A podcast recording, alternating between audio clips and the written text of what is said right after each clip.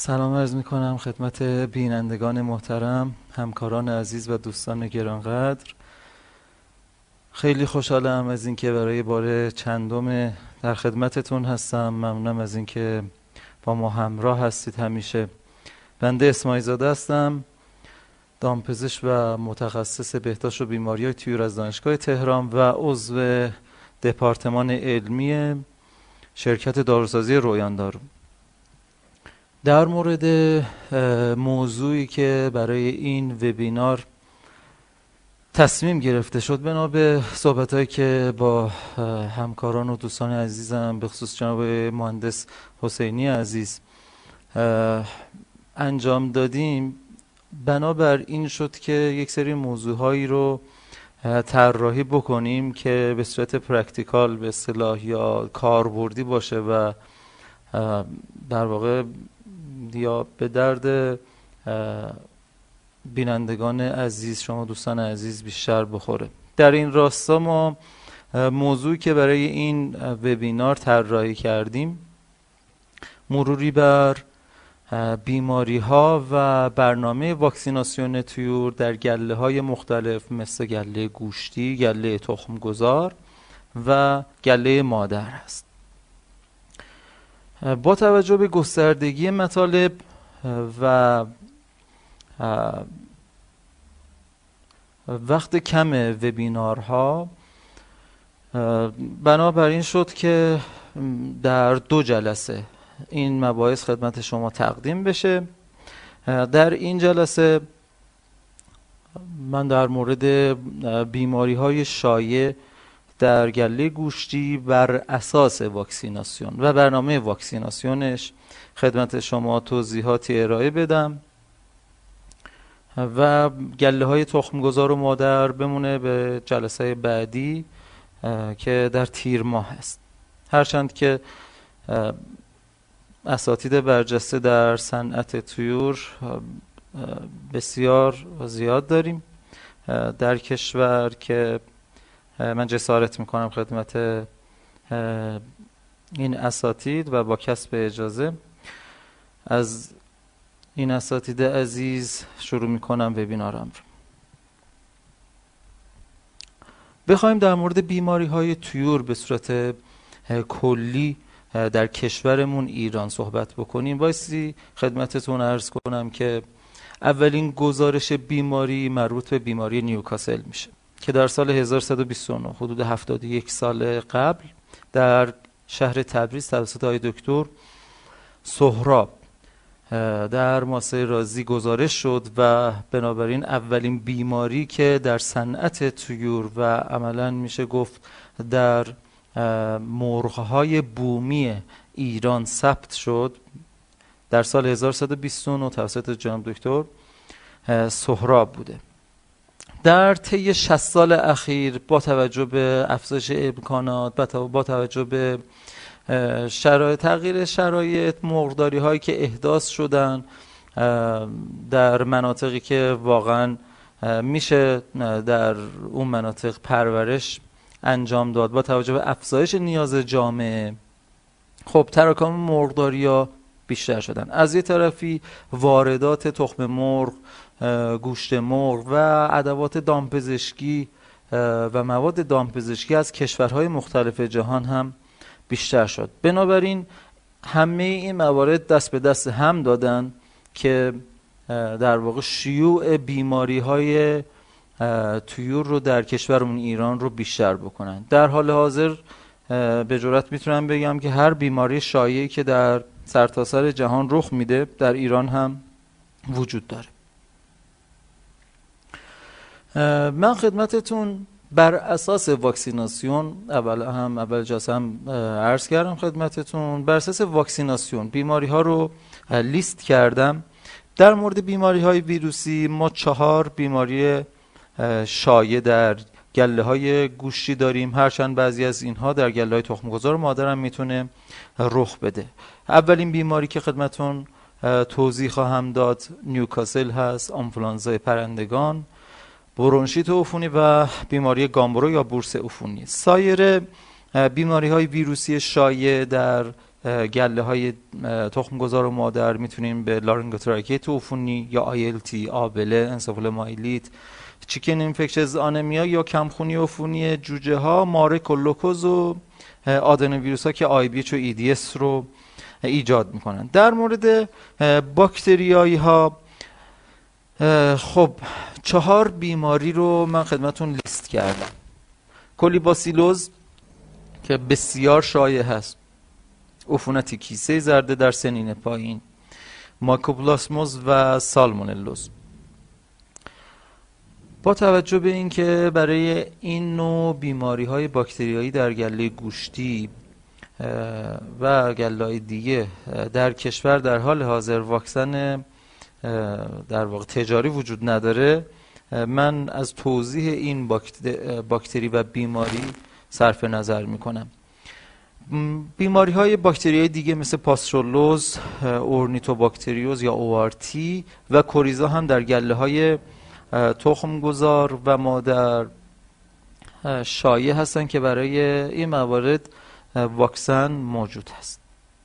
خب بریم سر مبحث خودمون در مورد گلای گوشتی در ابتدا بیماری نیوکاسل که خیلی بیماری مهم و شایعی هست. خدمتون توضیح بدم. خب بیماری نیوکاسل شایع هست به به اصطلاح گردنکجی و علائم عصبی و مشکلات گوارشی که با اسال سبز آبکی نمود پیدا می‌کنه. عامل این بیماری از خانواده ویریده و جنس ایویان اورتو آویلاویرس یک هست. نام های مختلفی از گذشته تا کنون بهش گفته شده. تاون پرندگان شبه تاون مرغ هم در واقع به این بیماری گفت میگن. بیش از 236 گونه از پرندگان به این بیماری تا به حال درگیر شدن و قطعا هم در حال افزایش این تعداد گونه ها پس ببینید چقدر بیماری و ویروس خطرناکی هست و شیوع بسیار بالایی داره. نه تنها در مرغ بلکه سایر گونه های پرندگان.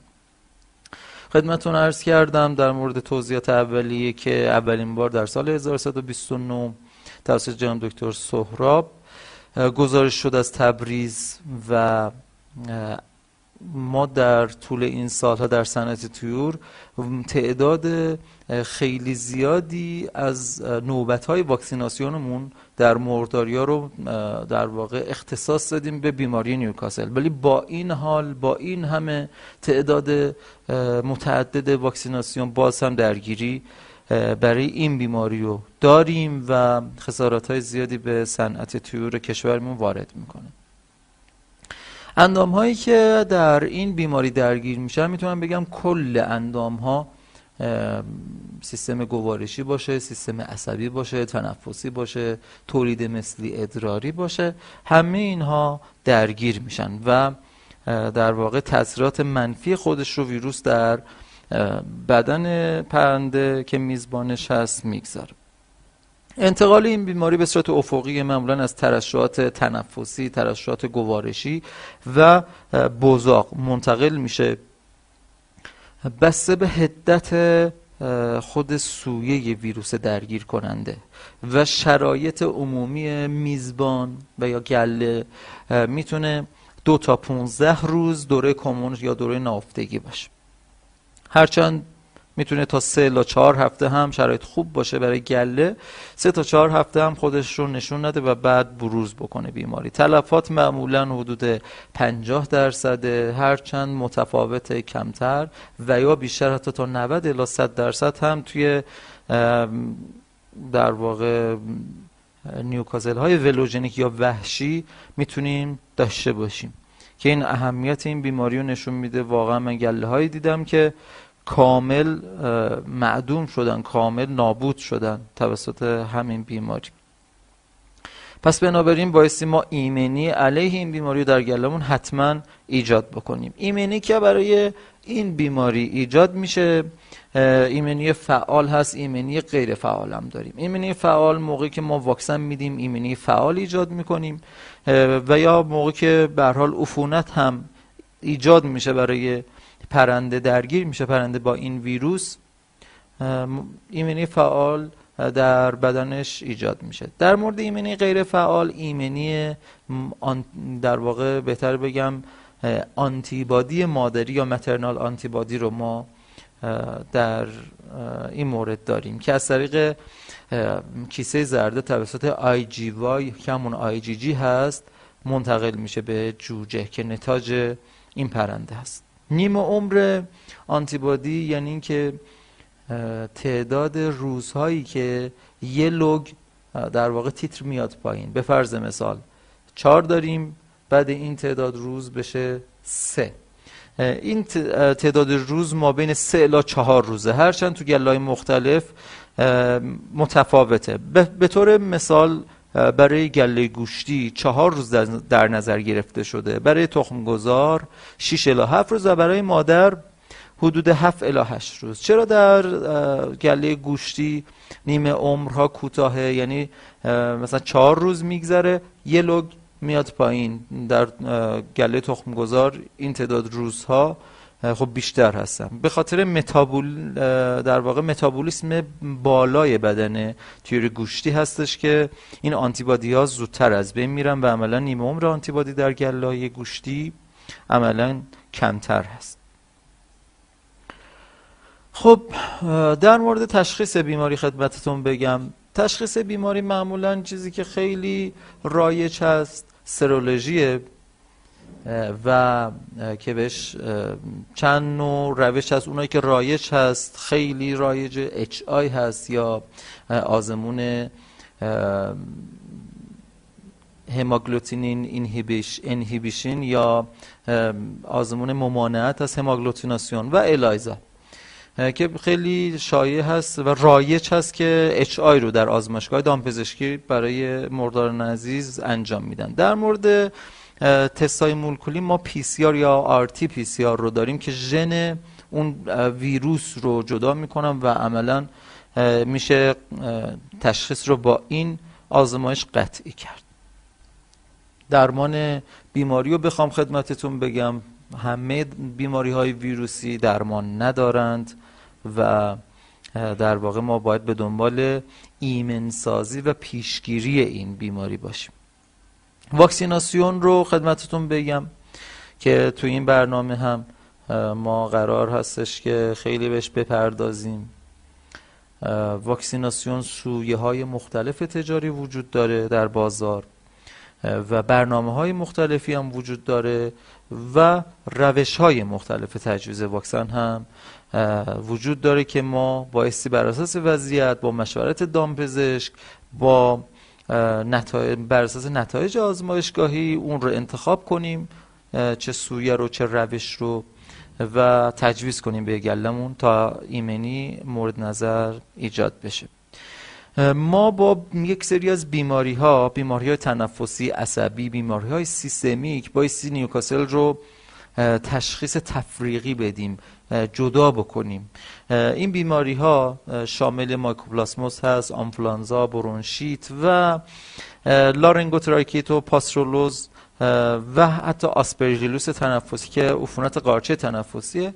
می‌تونه علائمش تا حدود شبیه بیماری نیوکاسل باشه که ما بایستی این موارد رو تفکیک کنیم.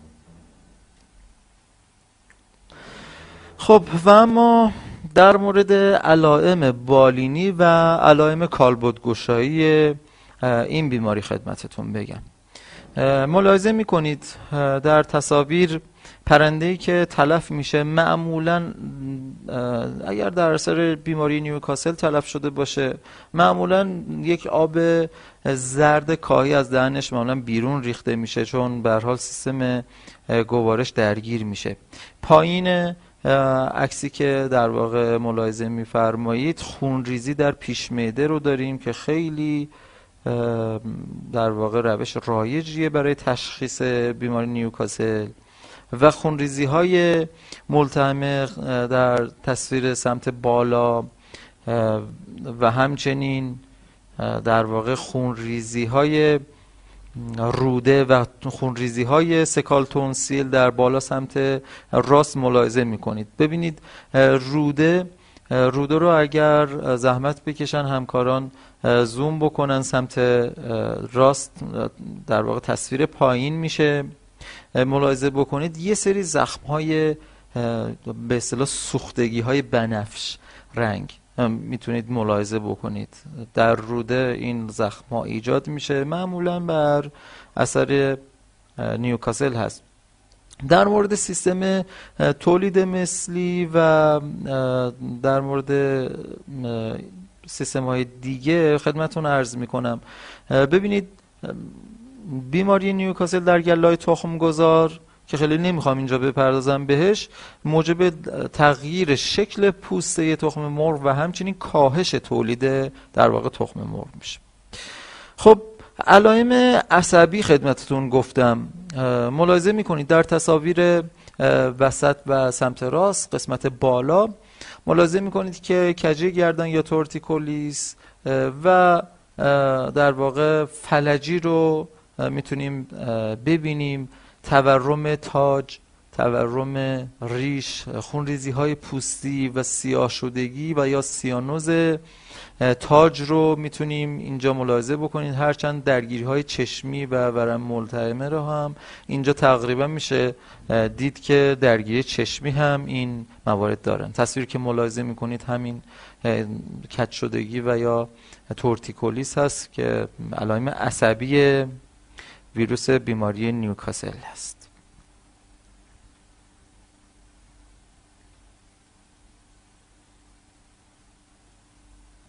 در این تصویر ملاحظه بکنید تورم صورت رو و ترشحاتی که از بینی یا نصریل یا منخرین در واقع اون مرغ اومده بیرون و خونریزی های پوستی که ملاحظه می‌کنید. البته این مورد بیشتر در بیماری نیوکاسل فوقهات یا ولوژن به اصطلاح دیده میشه. و اما بریم در مورد واکسیناسیون صحبت بکنیم. خب چند تا فاکتور داریم برای واکسیناسیون که تأثیر گذاره ما در واقع چیکار بکنیم؟ یه سری کلیات رو بایستی رعایت بکنیم تا بهترین نتیجه رو از واکسیناسیون بگیریم. مواردی که خیلی مؤثره و در واقع مهمه که ما بدونیم این که وضعیت گلمون رو تشخیص بدیم که آیا وضعیت گلمون خوبه آیا پرنده همشون سالم هست یک نواختی تیتر برای آنتیبادی مادری رو ما داریم یا نداریم.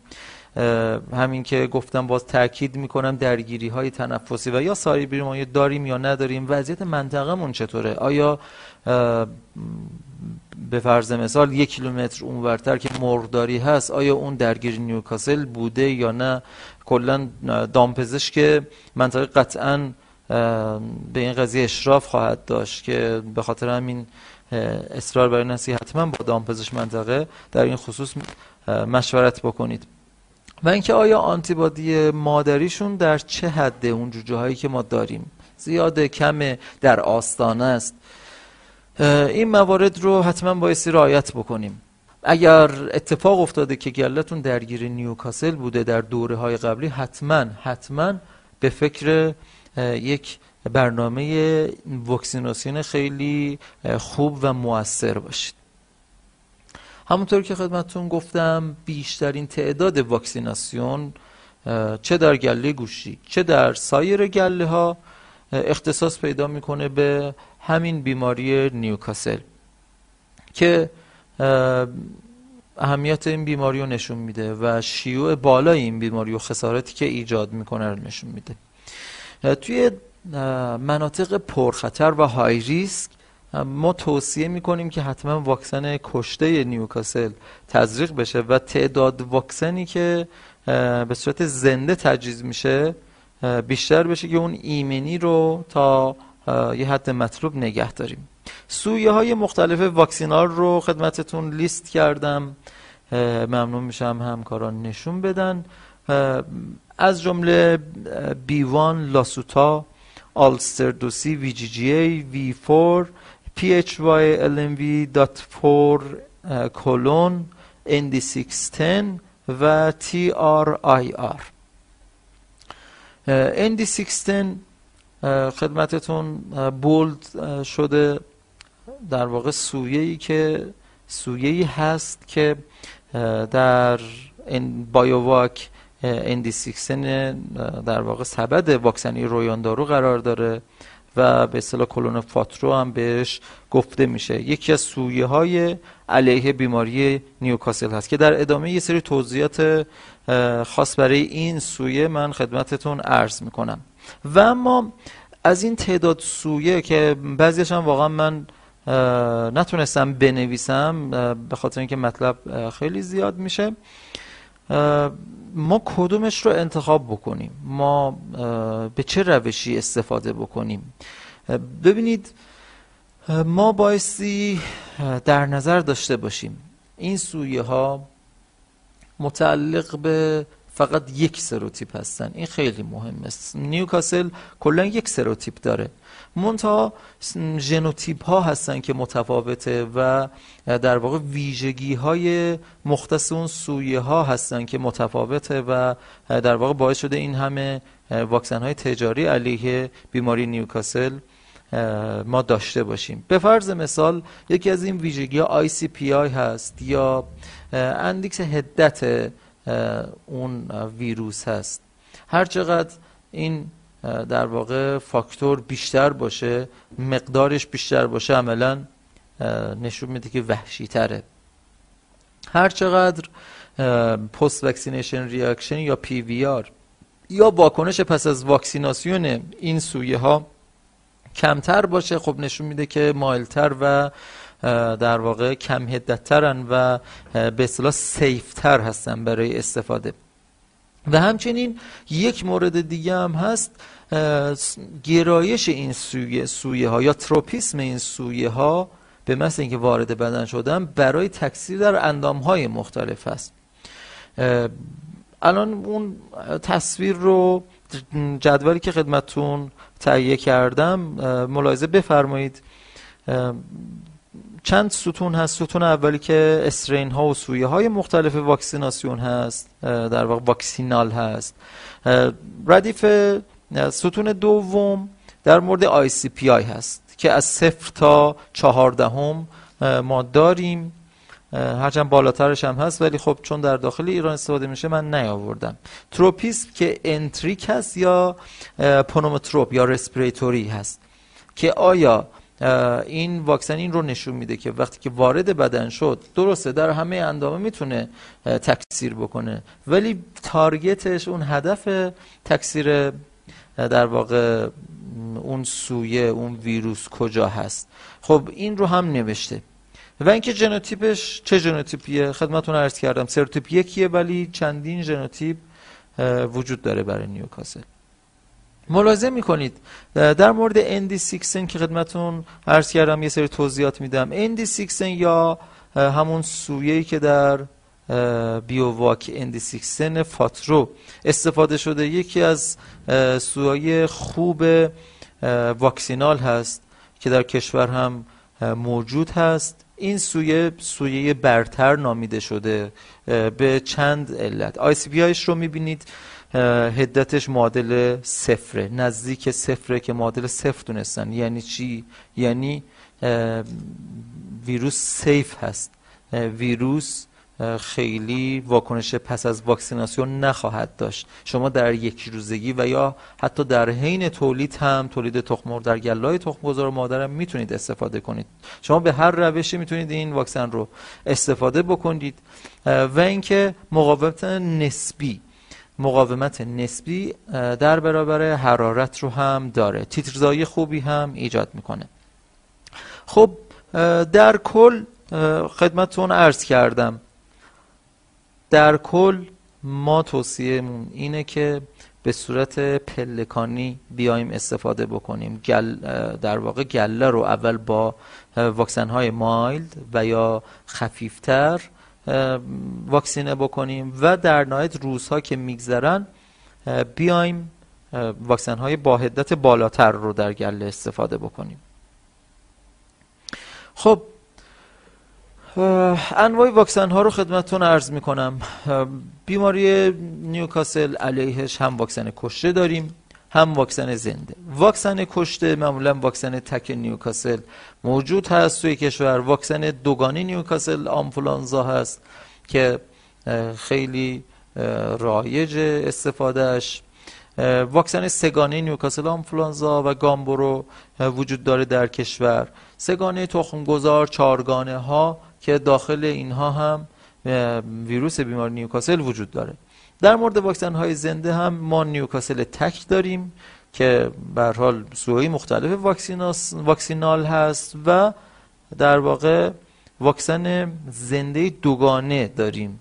نیوکاسل برونشید. حالا سویه ها متفاوته.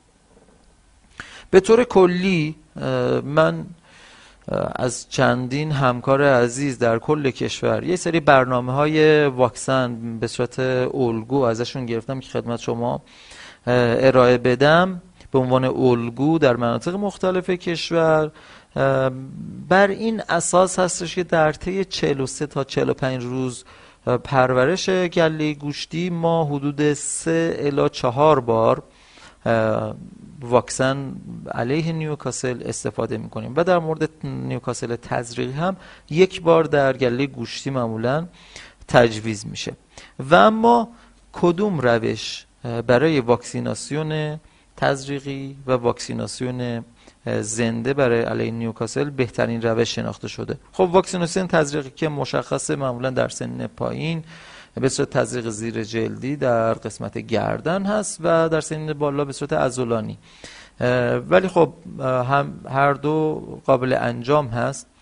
ولی در مورد واکسیناسیون زنده با توجه به مطالعات علمی و مطالعاتی که توی فارم های تخم گل، گوشتی گله های تخم گذار گله های گوشتی و گله های مادر انجام شده به این نتیجه رسیدیم که بهترین روش برای واکسیناسیون زنده علیه نیوکاسل روش اسپری و بعد از اون قطره چشمی هست. که بیشترین حفاظت رو علیه این بیماری نشون میده. بیماری دوم از نیوکاسل بگذاریم به مبحث آنفلانزای پرندگان بپردازیم. خب یک بیماری خیلی شایع خیلی مهم از نظر بهداشت عمومی خیلی خیلی مورد توجه هست و لازمه که یه سری اطلاعات در بر علیه در مورد این ما داشته باشیم و بر علیه این ویروس در گلای مختلف ایمنی لازم و محافظت لازم رو ایجاد بکنیم. عامل این بیماری یک نوع ارتومیکسو ویروس هست. از خانواده ارتومیکسو ویریده و از نوع تیپ A ویروس آنفلانزای پرندگان حساب میشه. تحت تیپ های H5 و H7 H5 یا H7 معمولا در دسته آنفلانزای فوق حاد قرار داده میشه.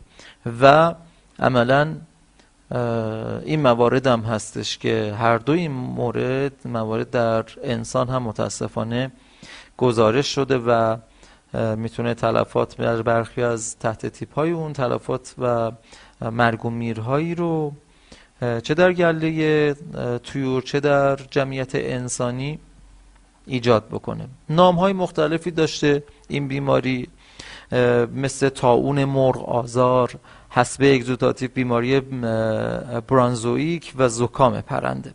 و ما میزبانانش همه پرنده ها معمولا گفته میشه که حساس هستن یا میشه گفت اغلب پرنده ها اغلب گونه های پرنده به نسبت به این ویروس حساس هستن. منتها منابع اصلی این ویروس پرنده های مهاجر آبزی هستند که بین نقاط مختلف جهان به خاطر مسائل تولید مثلی تغذیه‌ای جابجا میشن مهاجرت می‌کنن و در بین راه این ویروس ها رو با هم دیگه در واقع با پرنده های اون منطقه به اشتراک می‌ذارن به اصطلاح و اون منطقه رو هم آلوده می‌کنن.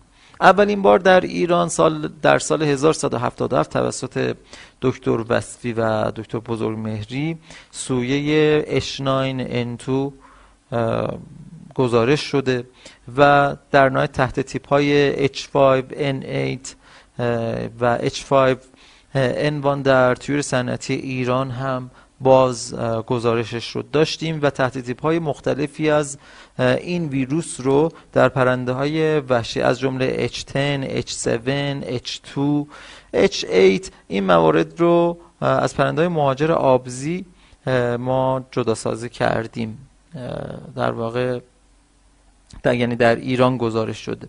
اندام هایی که درگیرن در این بیماری خب مثل نیوکاسل بیماری بیماری سیستمی که یعنی به کل اندام ها می‌تونه تهاجم کنه تکثیر کنه و مشکلات در واقع بعدی رو برای این اندام ها ایجاد بکنه. تصویری که خدمتتون گذاشتم ملاحظه بفرمایید در مورد در واقع پرنده های مهاجر هست این اسلاید که اگه ملاحظه بکنید در تصویر سمت راست پایین فلایوی ها و یا مسیرهای پروازی پرنده های مهاجر آبزی رو ما می‌بینیم. عملا ایران هم در متاسفانه بگم که در داخل این مسیرها قرار گرفته و در نهایت همیشه ما درگیری ها رو معمولا از طالاب ها و دریاچه هایی که به هر حال اونجا پرنده های مهاجر خیلی رفت آمد می‌کنن داریم و از اونجا پخش میشه در کل کشور. مورد دیگه که هست در واقع تصویری که ملاحظه می‌کنید مواردی هست که راه ها و مناطق مختلف مهاجرت چه از لحاظ تغذیه چه از لحاظ فصلی خدمتتون گذاشته شده و جهت مهاجرت رو هم شما می‌تونید ملاحظه بکنید. در همین در همین تصاویر به حال کشورمون ایران نشده که در بین این فلایوی ها قرار داره و ما همیشه در معرض این گونه ویروس های جدید که شاید برای انسان هم مشکل داشته باشه قرار داریم. بنابراین باید پایش همیشه انجام بشه و خیلی به این بیماری توجه بشه. انتقال بیماری آنفلانزا معمولا افقی از طریق ترشح تنفسی و گوارشی و همچنین پرنده های مهاجر در واقع منتقل میشه. دوره کمونش 3 الی 14 روزه در مورد H5 که فوقهات هست تحت تیپ فوقهات می‌تونه تا 24 ساعت هم 24 ساعت تا دو روز هم دوره کمونش باشه و درجا علائم رو بده. تلفاتش 5 الی 97 درصده. خیلی از گله ها در سالهای اخیر متاسفانه توسط این بیماری نابود شدن. واگیریش 50 درصد تا 100 درصد هم می‌تونه گله رو درگیر کنه. ایمنی همورال و ایمنی سلولی علیه این بیماری فعال میشن و محافظت ایجاد می‌کنن. در مورد ایمنی مادری هم قطعا وجود داره. به صورت ایمنی پسیو یا غیر فعال گفته میشه و می‌تونه به جوجه از طریق کیسه زرده منتقل بشه. نیم عمر آنتیبادی برای گله گوشتی. با توجه به یکی از مقالاتی که توی کشور خودمون ایران هم کار شده بین پنج و نیم روز در گله گوشتی و یازده روز در گله تخمگذار هست. تیتر حفاظت دهنده برای در واقع تیور گوشتی حدود سه و نیم الا چهار در نظر گرفته شده برای تیور تخمگذار شیش و نیم الا هفت و برای مادر شیش و نیم الا هفت. این موارد به این صورته که ما بایستی مد نظرمون باشه. هرچند شرایط متفاوت به طور کلی ولی به صورت یه اصل کلی بخوایم بگیم ما باید در نظر داشته باشیم. اگر ما تیتر اچ آی گرفتیم تیترمون زیر سه و نیم بود پس بایستی مد نظرمون باشه که حتما واکسیناسیون انجام بدیم و یا هر حال مواظب در واقع این ویروس باشیم. یه عکس عملی نشون بدیم. در گلای تخمگذار مادر هم از 6 به پایین معمولا ضعیف است و توصیه میشه که یک بار واکسیناسیون انجام بشه. تشخیص بیماری آی و الایزا برای سرولوژی و برای مولکولی آر یا آر هست. بیماری درمان نداره چون ویروسی واکسیناسیون بخوایم بگیم واکسیناسیون تجاری در واقع توسط واکسن های تجاری موجود در بازار انجام میشه. H9N2 که سوی اندمیک کشور بومی شده است وجود داره و H5 هم برای در واقع گلای تخمگذار مادر به صورت آنفلانزای فوقها توضیح میشه. طبق مقرراتی که توسط WHO و FDA وضع شده. ما گله پیدا کردیم به H5 یا H7 درگیر شده باشه. با کل گله معدوم بشه. همچنین کل گله هایی که یا مرداری هایی که در فاصله یک کیلومتری از اون قرار دادن اونا هم بایستی معدوم بشه که تا بتونیم این بیماری مهلک رو کنترل بکنیم.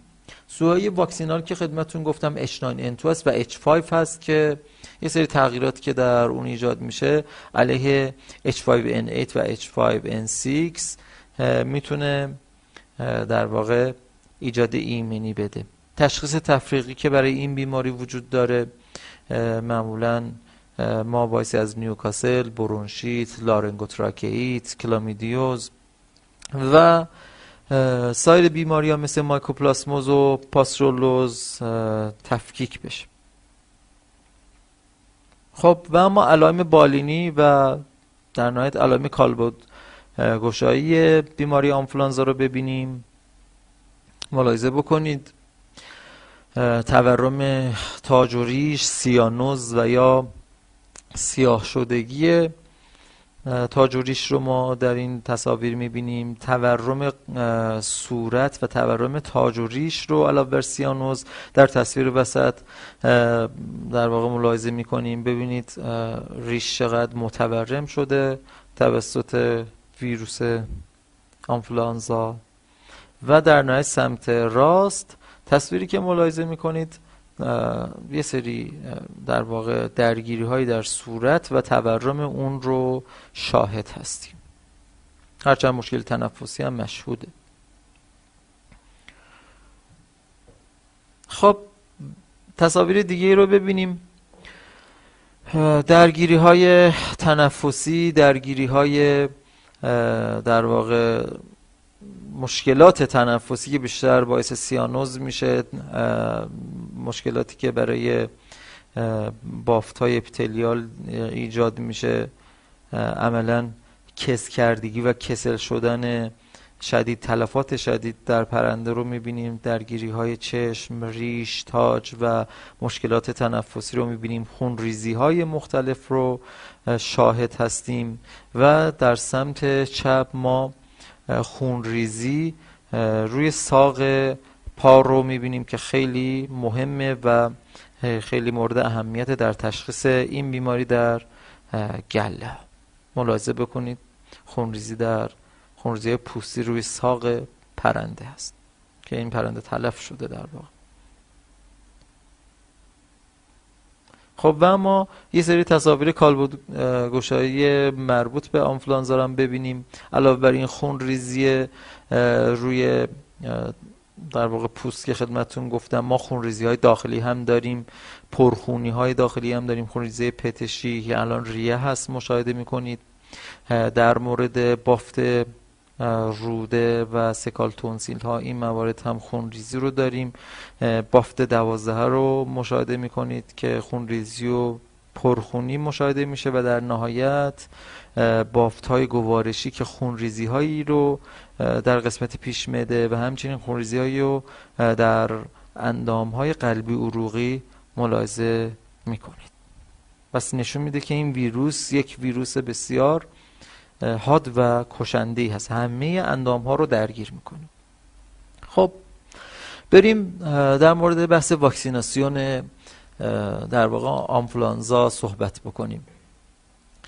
به طور کلی بر اساس آنتیبادی مادری و وضعیت گله و منطقه مثل نیوکاسل ما بایستی تصمیم گیری بکنیم برای اعمال و تجویز واکسیناسیون علیه آنفلانزا منتها در حالت فعلی برای گلای گوشتی فقط تحت تیپ H9N2 که همطور که خدمتون عرض کردم یک تحت تیپ کاملا بومی شده هست.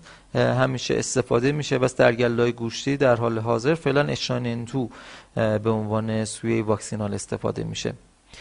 با توجه به در واقع تغییرات مداوم و خطرناک و جهش های مختلفی که در ویروس آنفولانزا می‌تونه رخ بده ما به هیچ وجه واکسن زنده آنفولانزا نداریم. چون احتمالش از برگرده به اون حالت وحشی و هدتش حتی یه سری تحت تیپ های جدید رو تشکیل بده. بس بنابراین ما واکسن کشته فقط علیه بیماری آنفولانزا داریم.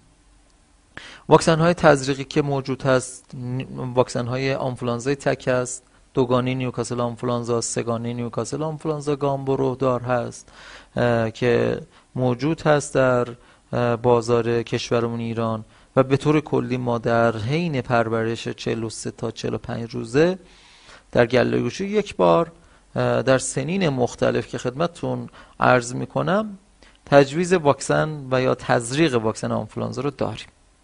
خب بریم در مورد بیماری برونشیت عفونی که خیلی گریبانگیر مرداران عزیز هست خیلی بیماری اذیت کننده و خیلی بیماری مصری هست و بیماری بسیار حادی هم هست. صحبت بکنیم.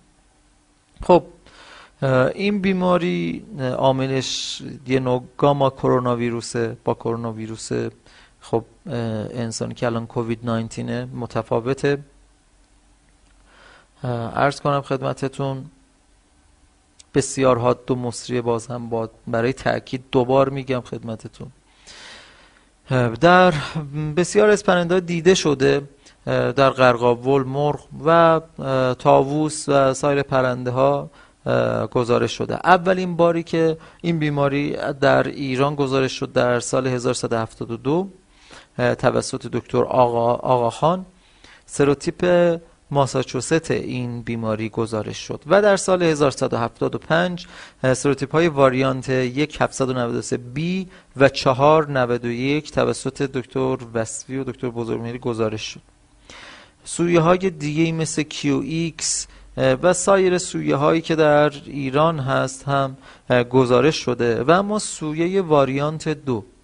سویه واریانت دو عملا همون ویروسیه که خیلی شایع هست در کشور. در سال 1194 توسط دکتر حسینی و همکاران هم گزارش شد. پس بنابراین ببینید چند تا سویه مختلف در حال گردش داریم برای این ویروس و این بیماری و نشون دهنده اینه که ما باید ما در واقع برنامه واکسیناسیون خوبی برای این بیماری بچینیم تا گلای خودمون رو بر علیه این بیماری واکسینه کنیم. اندام هایی که درگیر میشه در این بیماری بیشتر سیستم تنفسی گوارشی درگیر نمیشه ولی داخل اون ویروس می‌تونه تکثیر بکنه. در واقع سلولای اپیتلیال هستش که تارگت ویروس هست. و سیستم تولید مثلی و ادراری رو داریم که در این بیماری درگیر میشن. انتقال این بیماری این بیماری بیشتر ایربورنه یعنی چی؟ یعنی توسط باد منتقل میشه و خیلی مصری از این جهت خدمتون عرض می‌کردم. از طریق ترشحات تنفسی و ترشحات گوارشی همچنین پرنده آزاد پرواز هم منتقل میشه. دوره کمونش رو ببینید.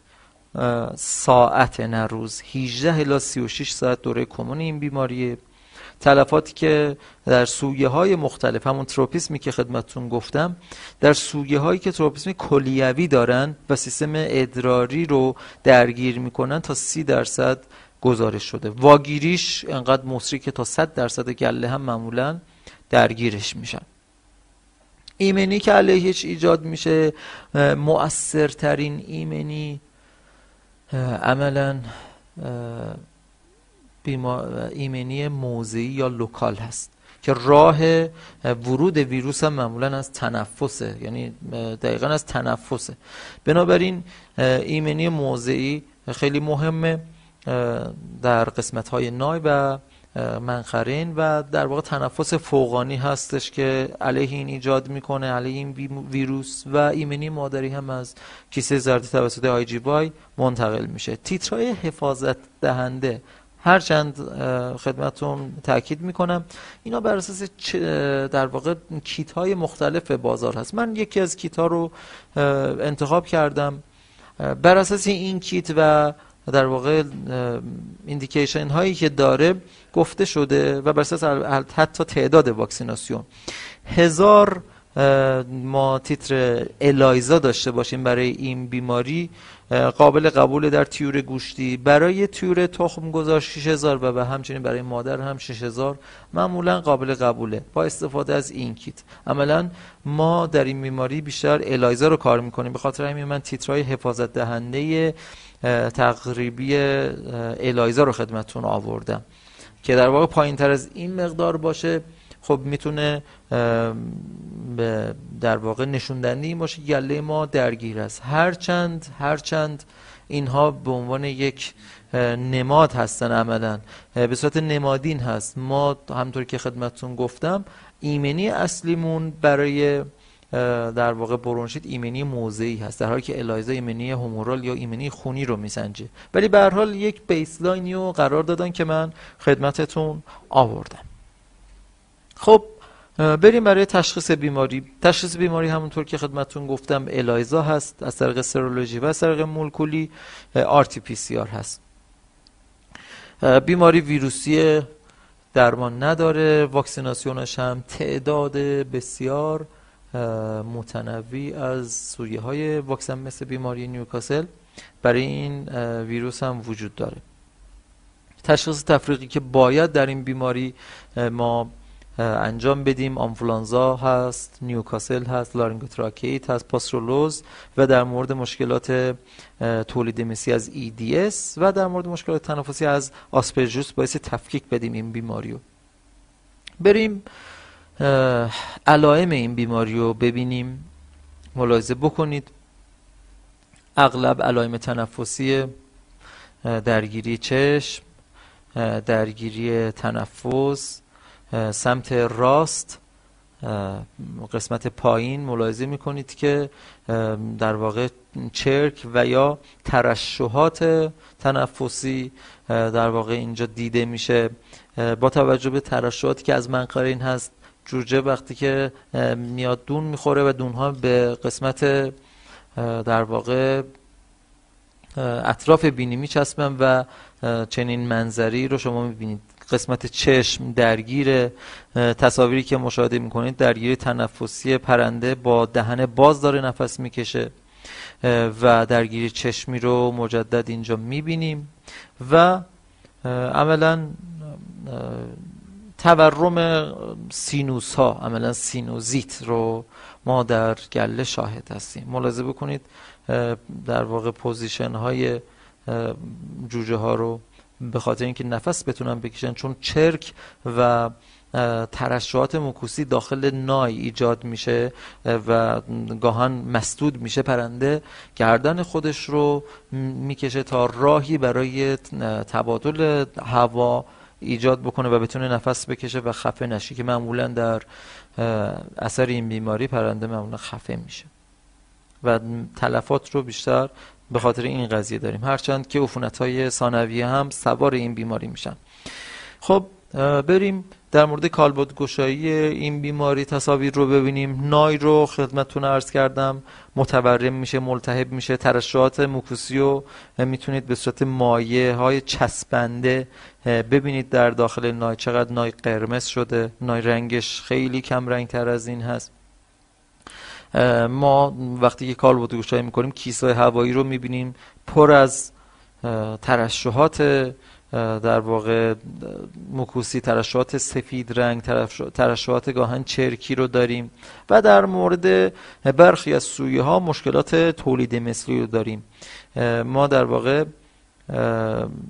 این در مورد مشکلات تولید مثلی هست که ما فالس لایر رو داریم برای گله های تخم گذار هست که در واقع مجاری تولید مثلی به صورت کیستیک در میان که معمولا معمولا این مشکلات برمیگرده به دوره پرورشی. حالا در این جلسه من بیشتر فکوزم روی گله های گوشتی هست. خب در مورد واکسیناسیون صحبت کنم خدمتون واکسیناسیون برونشیت. به طور کلی وضعیت منطقه و هیستوری خودمون علیه بیماری برونشیت. آیا گذشته درگیر شدیم نشدیم؟ منطقه چطور؟ آلوده است آلوده نیست. خیلی مهمه. میزان تیتر آنتیبادی مادری هم به حال تاثیرگذار هست در آزمایش الایزا. با توجه به اینکه ذات ویروس اینطوریه که خیلی جهش ایجاد میشه برای این ویروس. سویه های خیلی زیادی در حال گردشن. سویه های خیلی زیادی هم به عنوان سویه واکسنال انتخاب شدن و تولید شدن به صورت تجاری. که ما بر اساس نوع بیماری در حال گردش بایستی انتخاب بکنیم و در واقع اونها رو بکار بگیریم تا گلمون محافظت داشته باشه.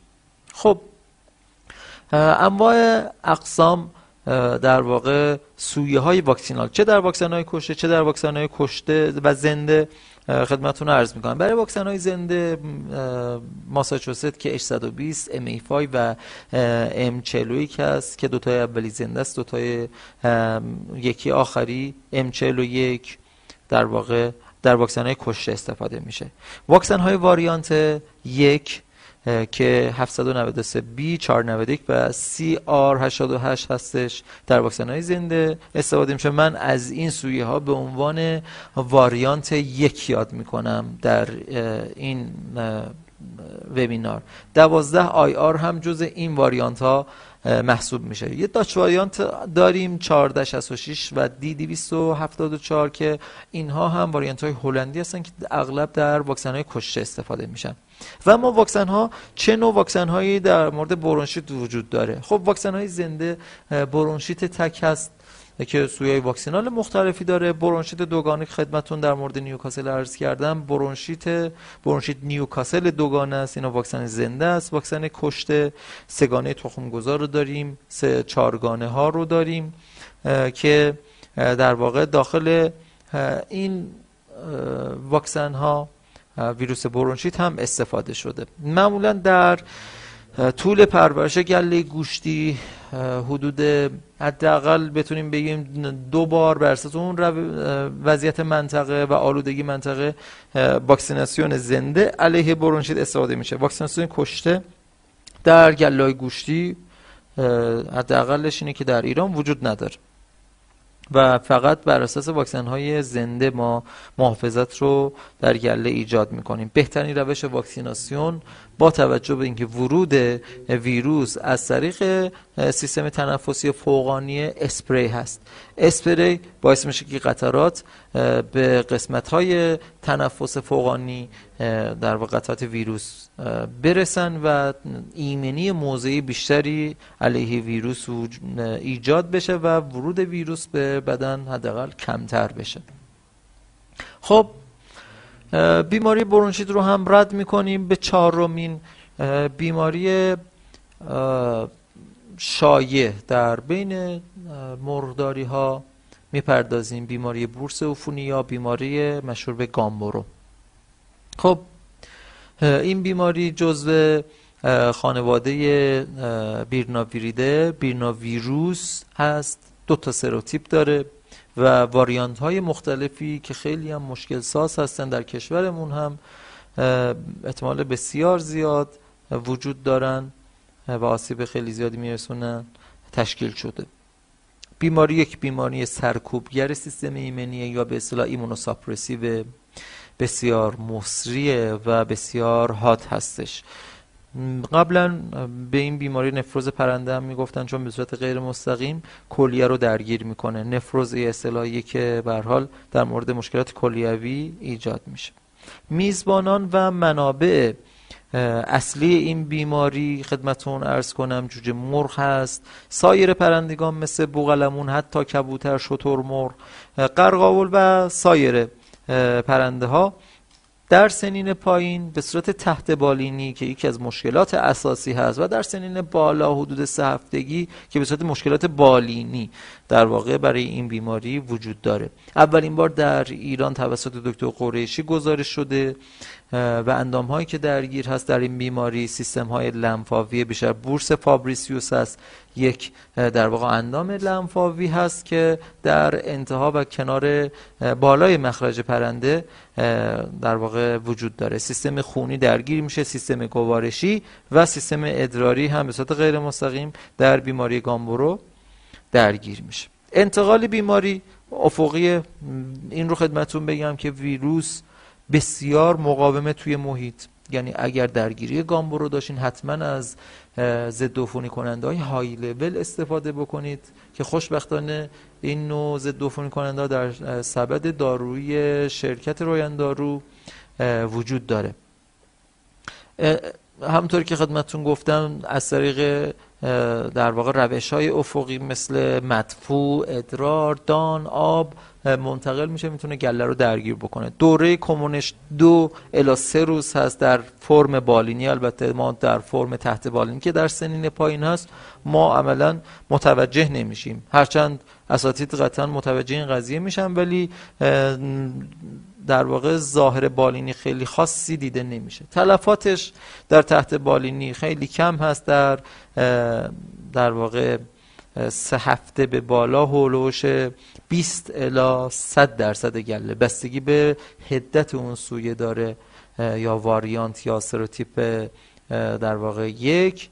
ایجاد تلفات می‌کنه. بیماری معمولا به این شکله که به صورت ناگاهانی و به صورت اسپاکی به اصطلاح تلفات میره بالا و در عرض 5 الی 7 روز شدیدا کاهش پیدا می‌کنه. این یک در واقع ظاهر بروز بیماری گامبوره بالینی هست در گله. عملا تلفات بسیار بالا خیلی شدید و پنج تا هفت روز کاملا کامل که نه خیلی از شدتش کاسته میشه. ایمنی که ایجاد میشه معمولا ایمنی همورال نقش اصلی رو داره و آنتیبادی مادری که خیلی خیلی مهمه در این بیماری در واقع نقش حفاظت جوجه ها رو از طریق کیسه زرده ایفا می‌کنه. تیتر الایزای حفاظت کننده بر علیه این بیماری مثل برونشیت الایزا رو من خدمتون آوردم. توسط اون کیتی که خدمتون گفتم 2500 تا 9000 بستگی به تعداد واکسن نوع واکسن داره. برای تخم گذارها هم 4000 تا 12000 قبول دارم یک رنج بسیار زیادیه. ولی خب بسته به کیت بسته به نوع ویروس بسته به تعداد واکسیناسیون اینا متفاوته. من یه رنج آوردم بالا خیلی اینجا قابل استناد نیست. ولی به صورت یک بیسلاین بازم تاکید می‌کنم که در اختیار شما قرار میدم تشخیص بیماری. تلفات ناگهانی و 5 تا 7 روز بعد کاهش شدید تلفات رو داریم ما. این ظاهر بیماری از نظر سرولوژی هم ما الایزا رو داریم و در واقع پی سی آر رو داریم. درمان نداریم بیماری. واکسیناسیونش به صورت زنده واکسن های زنده و کشه در طول دوره پرورشی چه در گوشتی چه در تخمگذار و مادر که در گوشتی بیشتر زنده هست در واقع تجویز میشه و ایمنی مادری یا مترنال آنتیبادی بسیار بسیار اهمیت داره در این بیماری. تشخیص تفریقی که ما بایستی برای گامبرو و سایر بیماری ها بدیم تشنگی هست. کوکسیدیوز هست و بر اساس ظاهر بیماری برونشیت عفونی نوع کلیوی هست که کلیه درگیر میشه در این نوع برونشیت و آی بی اچ هستش که یه سری خونریزی ها در عضلات ایجاد میشه که تقریبا میشه گفت شبیه گامورو هست. علائم رو ببینید. علائم ظاهری پرنده بسیار کس کرده در بیماری کوکسیدیوز هم همین اتفاق میفته. پرنده لاغر بیحال و اسهال اینجا سفید رو سمت راست تصویر بالا ملاحظه میفرمایید. در مورد علائم در واقع کالبدگشایی خدمتتون بگم.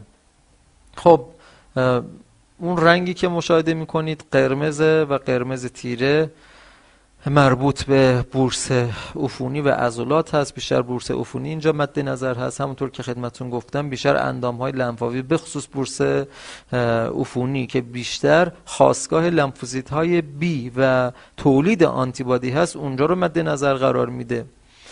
و در واقع خونریزی های مختلف و شدید رو ما در اثر این بیماری داریم. یه مقدار می‌بینید که اون رنگ های مشکی سمت راست در واقع بر اساس خون خونریزی در بورس عفونی اتفاق میفته در این قسمت ما خونریزی های ازولانی رو شاهدیم. همچنین خب تصویر لاشه نشون میده که لاشه تبدار خونریزی ازولانی مجدد و در نهایت همون موردی که اول خدمتون گفتم بورس عفونی. از خونریزی مقدار کم بیشتر و شدید رو ملاحظه می‌کنید. خب بریم تصویر بعدی رو ببینیم. اینجا خونریزی عضلانی هستش که توسط فلش نشان داده شد. خب تصویر بعدی باز هم در مورد بورس و عضله هست. من خیلی focus نمی کنم حال توضیح دادم در اسلاید قبلی. می‌خوام این رو یادآور بشم که این بیماری بیشتر بورس عفونی رو درگیر می‌کنه خونریزی های سطحی در عضلات رو هم ما خواهیم داشت. خب بریم در مورد واکسیناسیون علیه گامبورو صحبت بکنیم. واکسیناسیون علیه گامبورو خیلی بستگی داره به مترنال آنتیبادی یا همون آنتیبادی مادری. به خاطر همین ما محاسبه دقیق روز واکسیناسیون رو حتما توسط فرمول های مختلف که یکیش دونتر هست انجام میدیم. که معمولا بر اساس نیمه عمر آنتیبادی های اندازگیری شده در واقع در سنین مختلف این فرمول عمل می‌کنه. فرمول رو خدمتون آوردم. مورد من یه توضیح خدمتتون بدم در مورد واکسیناسیون گامبورو. ببینید ما واکسن های زنده رو در گله گوشتی میدیم. اگر تیتر آنتیبادی مادریمون بالا باشه مثلا تیترای به فرض مثال الایزا که گفتم مقدار بالا باشه و ما در روزهای اولیه بیایم یه واکسنی بدیم که در واقع قدرتش یا میزان رخنش 125 هست یا به اصطلاح اینترمدییت ما میایم هم آنتیبادی مادری رو که از مادر منتقل شده به جوجه خونسا می‌کنیم و هم خود ویروس واکسن رو خونسا می‌کنیم. و این خیلی مهمه. ما بایستی زمانی این واکسن رو انجام بدیم واکسیناسیون رو انجام بدیم که هم آنتیبادی مادری پایین اومده باشه تا خیلی ویروس واکسنمون رو خونسا نکنه و هم عملا تا یه حدی خیلی پایین نباشه که گل درگیر بیماری گامبورو بشه. خب و اما در مورد نیمه عمر آنتیبادی خدمتون بگم سه الا پنج ممیز سه روز برای گله گوشتی در واقع در نظر گرفته شده نیمه عمر برای گله مادر پنج ممیز چهار روز و برای تخم گذار پنج ممیز پنج روز نیمه عمرها برای این گله ها در نظر گرفته شده. سویه های واکسیناسیون در واقع واکسینال گامبورو بر اساس میزان هدت به سه دسته تقسیم بشه. من اینجا دو دسته نوشتم به خاطر اینکه در ایران کشور از اون ایران ما دو دسته شو داریم. intermediate و intermediate plus که intermediate ها عملا از اسمشون هم پیداست. ملایمتر هستن در واقع علایم بالینی کمتری ایجاد می‌کنن و میزان رخنشون بر در واقع در حضور آنتیبادی مادری 125 مقدار کمیه. و تا 500 برای intermediate plus هست که در واقع می‌تونن در مقادیر بالایی از آنتیبادی مادری بیان و تکثیر خودشون رو انجام بدن. سویه های زنده و کشته واکسین رو خدمتون لیست کردم. لوکرت که مال بورسین دو هست در سبد واکسنی شرکت داروسازی رویندارو قرار داده. CH80 D78 G98 عذرخواهی می‌کنم LIBD VGP و سایر سویا در اینترمدییت و برای اینترمدییت پلاس ها وینترفیلد و GM 97 و در واقع اینتر بورساپلکس که باز تو سبد شرکت رویان دارو هست موجود هستند یعنی در عملا در سبد شرکت ها موجود هست. در صورتی که الان سوال براتون ایجاد میشه ما intermediate بزنیم یا intermediate plus ببینید در صورتی که ما توی history گلمون آمفولان گامبروی تحت بالینی داریم. یعنی زیر 20 روز گلمون درگیر گامبرو شده. شاید هم خیلی متوجه نشدیم. تحت بالینی بوده.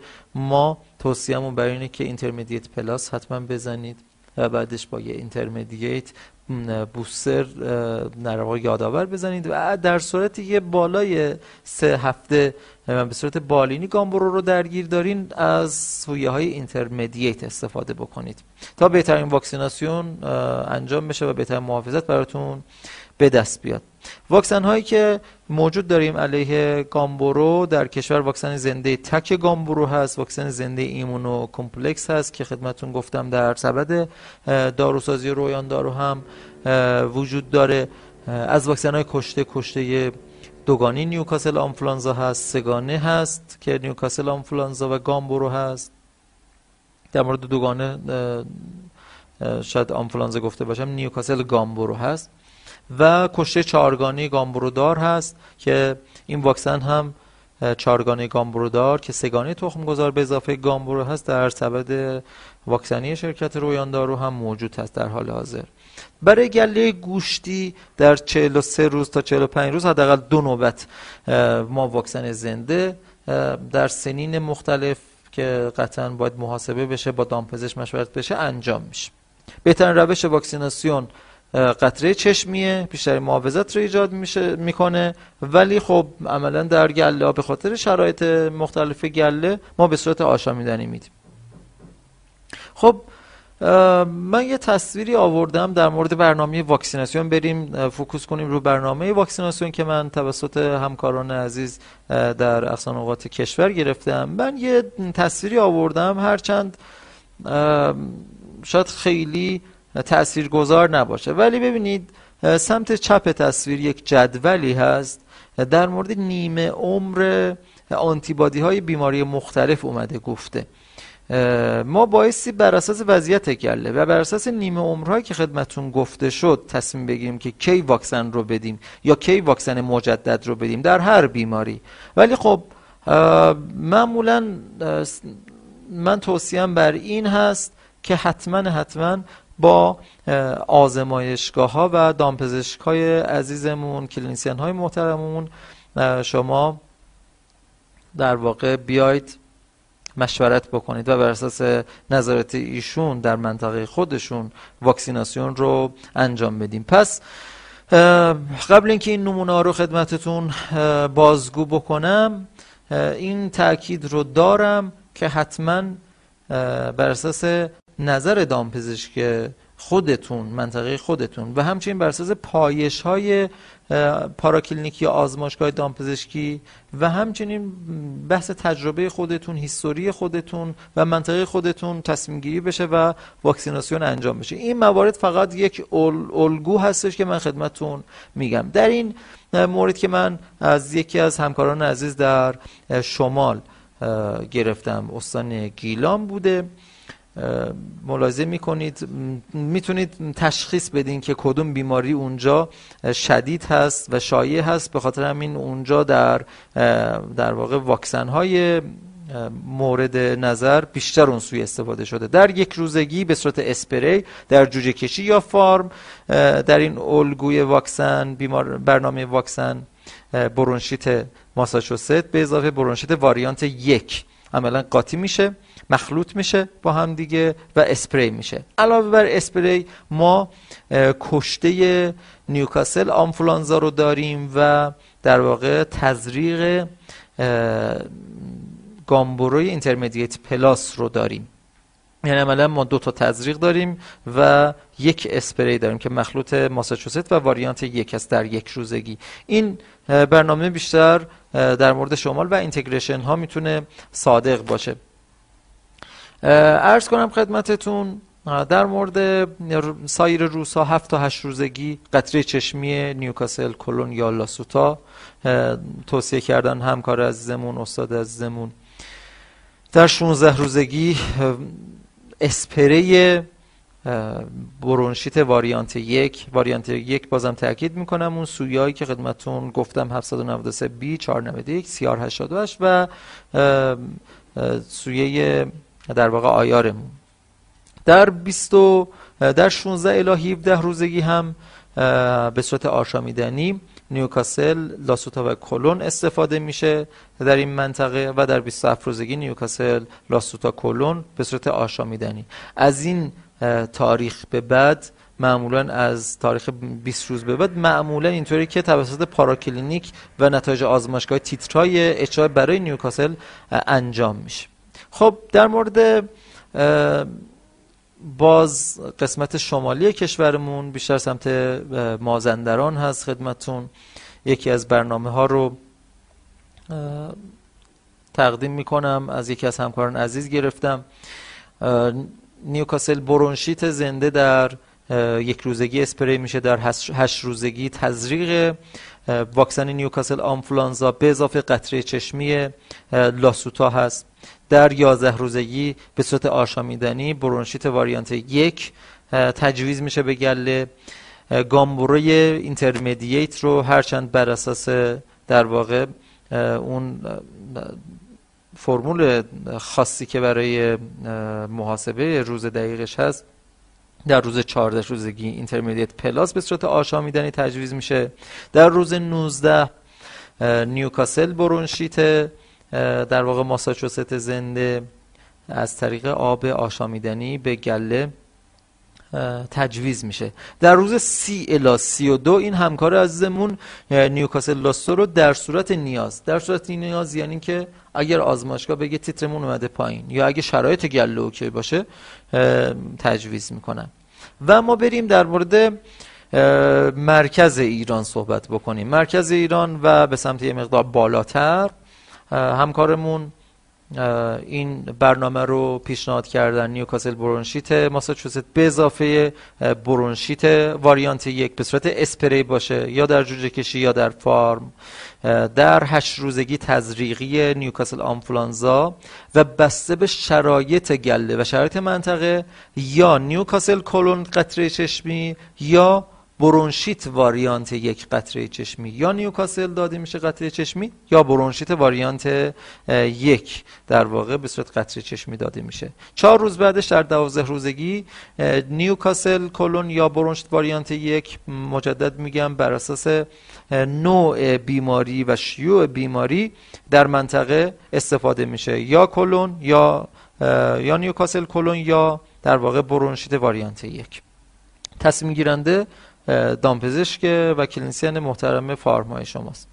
در 15 روزگی گامبورو intermediate به صورت آشامیدنی داده میشه. در 18 روزگی نیوکاسل لاسوتا به صورت آشامیدنی داده میشه. 21 الا 22 روزگی گامبوروی نوبت دوم به صورت اینترمدییت و آشامیدنی تجویز میشه و نیوکاسل کلون رو در 26 الا 27 روزگی این همکارمون توصیه کردن.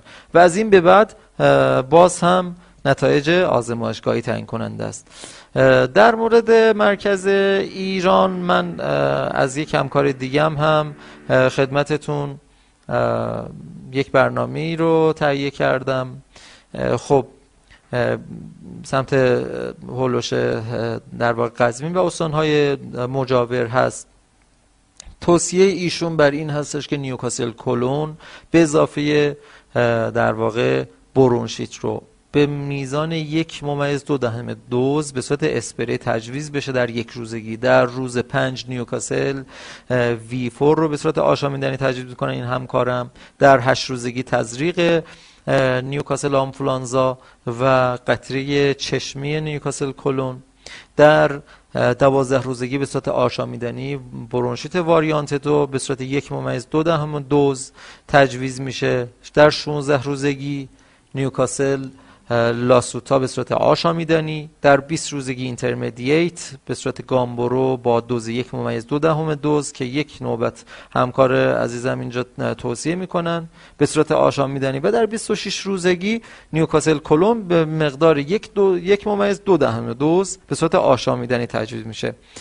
باز هم تاکیدم اینه که اولا اینها الگو هستن. ثانیان شما با یک نگاه به جدول و برنامه واکسیناسیون می‌تونید متوجه بشین که کدوم بیماری خیلی شایع هست در این مناطق. عملا در تصویری که خدمتتون نشون دادم بیشتر مشخصه که درگیری نیوکاسل هست. خب و برونشیت هم هست. بنابراین بیشتر نیوکاسل رو در برنامه واکسیناسیون می‌گذارن. یا یک جایی فقط بیشتر برونشیت هست. اینها همش تأثیر گذاره به خاطر همین مسئله میگم که حتما با دامپزشک گله صحبت بکنید و شرایط منطقه رو بسنجید. خب بریم در مورد شمال شرق کشورمون برنامه واکسیناسیون صحبت بکنیم. در یک روزگی همکار عزیزم نیوکاسل برونشیت و یا برونشیت خالی به صورت اسپری تجویز می‌کنن.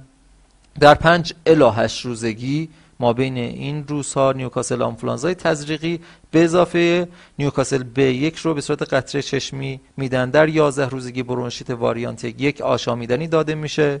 بر اساس تیتر تیتر آزمایشگاهی ویروس در واقع واکسن گامبورو رو در دو نوبت میدن. حالا بر اساس تیتر بایستی مشخص بشه در هر گله که چه روزهایی هست. در روزهای 17 21 و 27 نیوکاسل کلون رو به صورت آشامیدنی در صورت نیاز تجویز می‌کنن. در مورد شمال غرب کشور من دو برنامه خدمتون آوردم. ملاحظه بکنید در صورتی که شرایط خیلی حاد نباشه ما نیوکاسل برونشیت به اضافه واکسن برونشیت واریانت یک رو به صورت اسپری در یک روزگی داریم در گله گوشتی. نیوکاسل آنفولانزای تزریقی و نیوکاسل برونشیت زنده رو به صورت آشامیدنی در ده روزگی تجویز می‌کنن همکار عزیزم. گامبورو در 14 روزگی به صورت intermediate و آشامیدنی داده میشه. 17 27 35 و 42 می‌بینید که واکسن نیوکاسل رو از سویه های مختلف به صورت آشامیدنی تجویز می‌کنم در مورد برنامه دوم موقعی که به حال مناطق پرخطر هست و آلودگی زیاد هست یه مقدار سختگیرانه تر رفتن جلو نیوکاسل برونشیت رو در یک روزگی اسپری یا قطره چشمی دادن. آشامیدنی یا اسپری در نه روزگی نیوکاسل لاسوتا و برونشیت رو تجویز کردن که یک به حال واکسن قوی هست از نظر حداقل نیوکاسل و ایجاد تیتر بالایی می‌کنه. در همون نه روزگی ما مواقعی که خیلی درگیریمون در مورد نیوکاسل بیشتر باشه به جای در واقع ردیف بالا می‌تونیم از ردیف پایین که در واقع نه روزگی به صورت قرمز ردیف سوم جدول میشه. از نیوکاسل آنفولانزای تزریقی و واریانت یک برونشیت استفاده بکنیم. نیوکاسل آنفولانزا به صورت تزریق و واریانت یک به صورت قطره. در 15 روزگی گامبروی اینترمدییت آشامیدنی در 20 28 36 و 42 الی 43 ما واکسیناسیون علیه بیماری نیوکاسل رو در این منطقه داریم. در صورتی که مشکلات در واقع نیوکاسلمون بسیار حائز اهمیت باشه. در مورد جنوب کشور چندین برنامه آوردم. خب در یک روزگی این همکارم نیوکاسل برونشیت به اضافه واریانت که برونشیت رو تجویز می‌کنم به صورت اسپری در هشت روزگی نیوکاسل آنفلانزای تزریقی در دوازده به بعد بر اساس تیتر گامبورو intermediate و در 21 روزگی لاسوتا و از این مدت به بعد بر اساس اون نتایج آزمایشگاه و وضعیت گله تصمیم گیری میشه. جنوب شرق کشورمون. سه الی چهار روزگی نیوکاسل برونشیت ماساچوست به صورت آشامیدنی داده میشه. نیوکاسل B یک در 8 الی 10 روزگی آشامیدنی 10 الی 12 روزگی گامبورو انترمدیت به صورت آشامیدنی و 24 و 34 یعنی به فاصله 10 روز نیوکاسل از سویای مختلف به صورت آشامیدنی در این مناطق استفاده میشه. در مورد جنوب غرب که در واقع آخرین برنامه هستش که خدمتتون آوردم نیوکاسل به یک و برونشیت ماساچوست یا نیوکاسل به یک آشامیدنی در پنج الا شش روزگی تجویز میشه. حدود 9 الا ده روزگی نیوکاسل آنفلانزای تزریقی و قطره چشمی نیوکاسل برونشیت. میاد تجویز میشه به گله. در 11 الا 13 روزگی بر اساس نوع تیتر و مدت زمان و اون زمان واکسن قبلی میان در واقع برونشیت رو از واریانت یک به صورت آشامیدنی تجویز می‌کنن و عملا 19 الا 20 27 الا 28 35 الا 36 واکسن نیوکاسل رو از سویه های مختلف به صورت آشامیدنی تجویز می‌کنن. خب اینا الگوهایی از برنامه واکسیناسیون بود که خدمتتون به کمک همکارای عزیزم در اقصان اوقات کشور خدمتتون تقدیم کردم. باز هم تاکید بر اینه که با دامپزشک منطقه صحبت بکنید مشورت بکنید و موارد و نکاتی که خدمتتون عرض کردم بهش توجه داشته باشید. ممنونم از اینکه با من همراه بودین. در خدمتتون هستم. اگر سوالی باشه می‌تونم پاسخگو باشم. متشکرم.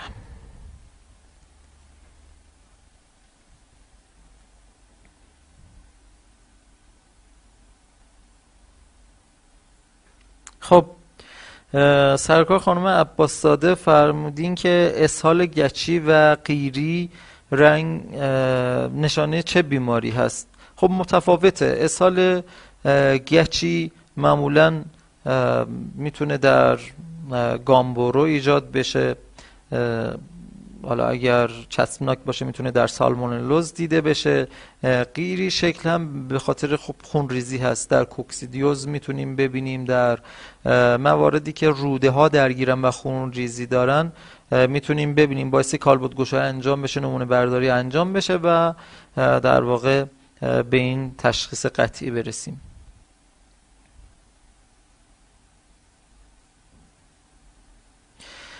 فرمودین که شدت درگیری فارم تخم گذار سرکار خانم امین آبادی. در گله تخم گذار چه سنی معمولا درگیری شدید هست؟ ببینید گله تخم گذار خب در دوره پرورشی که مدام در حال در معرض این ویروس قرار داره. در حین تولید هم قطعا تاثیرش رو خواهد گذاشت این ویروس. اگر بایوسکیوریتی خیلی قوی نداشته باشیم. منتها نمیشه دقیق گفت سنش دقیقا چقدر هست و چه سن قطعی داره.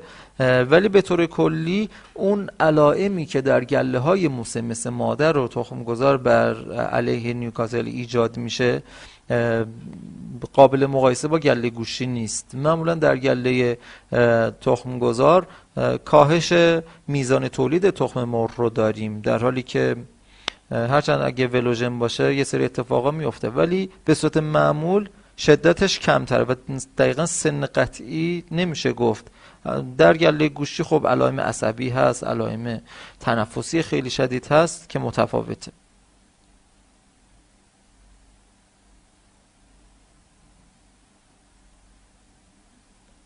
جناب آقای خورسن نوری عزیز فرمودین که بعضی موقع تیتر می‌گیریم آزمایش می‌گیریم تیتر بالاست از کجا بدونیم که درگیر بیماری هستیم یا ناشی از واکسنه؟ خب ببینید ما اولا که یک حتما دامپزشک و کلینیسیان بالا سر گلمون هست این یک. دو اینکه علائم بالینی و علائم کالبد گشایی هم تاثیرگذار هست. ما نمی‌تونیم مثلا تیتر هفت هشت داشته باشیم اینو ربط بدیم به واکسن ولی گله مثلا عرض کنم خدمت مشکل تنفسی یا مشکل عصبی یا مشکل مربوط به بیماری نیوکاسل از خودش نشون نده. پس نتیجه بر اینه که موقعی که تیترها بالاست اولا شما باید نگاه کنید چه واکسنی زدین؟ واکسن ICPI اش چقدر بوده؟ واکسن کشته بوده؟ که کشته ها معمولا میزان تیتر بالاتری نشون میدن. چند بار واکسن زدین؟ واکسن زنده رو و کشته رو زدین؟ و اینکه آیا علائم بالینی دارین یا نه؟ بس وضعیت گله خیلی کمک کننده است. وضعیت گلتون خوب باشه و واکسن هم حداقل سه بار چهار بار زده باشین. قبلش هم واکسن کشته زده باشین. عملا در واقع میشه تصمیم گرفت و یا میشه گفتش که به خاطر سویه واکسنه. هرچند تشخیص های آزمایشگاهی مثل تشخیص های مولکولی هست مثل PCR که می‌تونیم سویه های واکسن و سویه های field رو از هم جدا کنیم. این هم میشه انجام داد.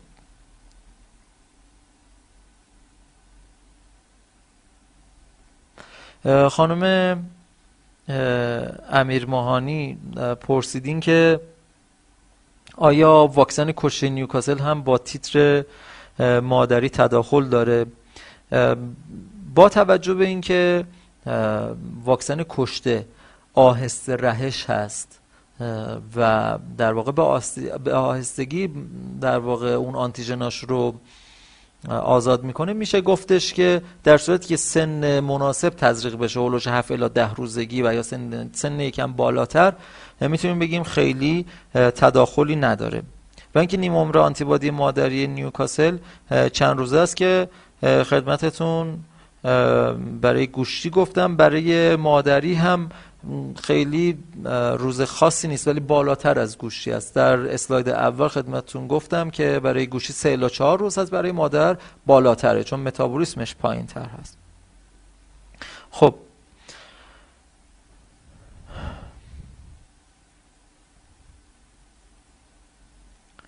جناب آقای کرمی فرمودین که H5 H7 همشون جزء فوقات ها نیستن. قبول. درست؟ ولی خب بله اغلب فوقهات هایی که گزارش میشه در دسته H5 و H7 قرار می‌گیره. درست میفرمایید.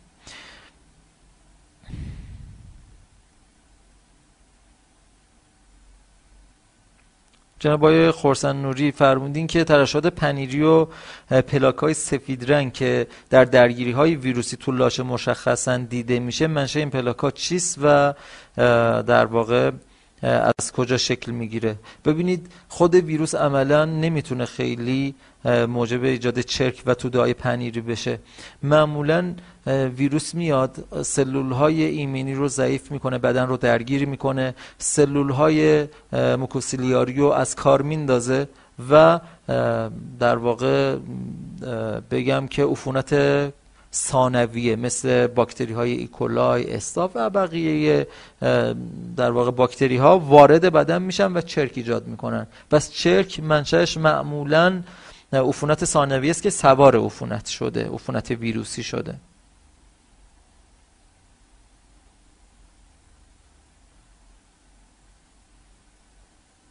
آیا خورسن نوری فرمودین که آیا واکسن چون اسم تجاریه من نمی‌تونم اسم ببرم آیا واکسن واریانت یک رو که در واقع همین هست میشه در جای گوشتی به صورت اسپری داد؟ بله چرا که نه من در بعضی از الگوها خدمتتون گفتم که میشه مخلوط هم کرد و اسپری کرد. بله واکسن برونشیت برای بوغلمون جناب آقای کریمی عزیز توصیه میشه.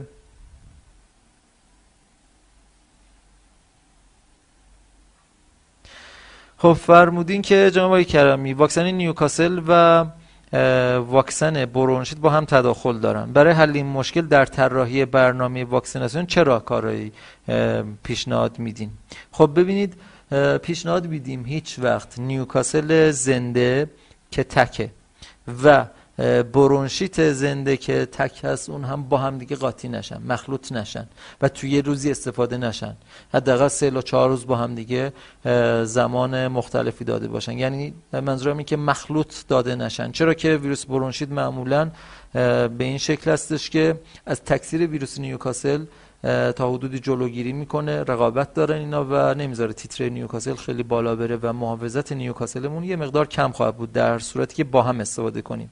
برای مواردی که حتما سوال هم براتون ایجاد شده که نیوکاسل برونشیت هم ما داریم به صورت کارخونه ای اونها در مورد دوز یک سری کاهش هایی دادن بالانس هایی کردن که این مشکل ایجاد نمیشه. بس بنابراین فقط نیوکاسل برونشیت دوگانه ای که به صورت تجاری توسط کارخونه ساخته میشه بایستی استفاده بشه نه خودمون بیایم استفاده بکنیم.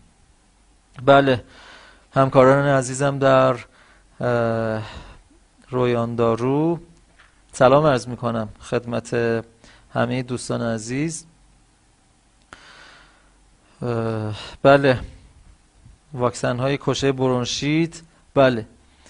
تیتر بالاتر رو برای جوجه های گوشتی هم ایجاد می‌کنن ولی در جوجه های گوشتی و در گله گوشتی اون پروتئینی که مد نظرتون هست و تیتری که داده میشه چون واکسن کشته استفاده نمیشه نمی‌تونیم خیلی روش مانور بدیم.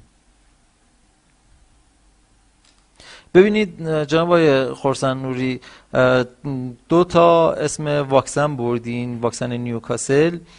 که از سویه های تقریبا میشه گفت یکیش سویه خیلی mild هست و یکیش یه مقدار ICPI اش بالاست. شما بر اساس اون جدولی که خدمتون دادم و بر اساس نوع بیماری می‌تونید زمانش رو تعیین بکنید. معمولا در سن یک روزگی اون واکسن هایی که ICPI پایینه استفاده میشه.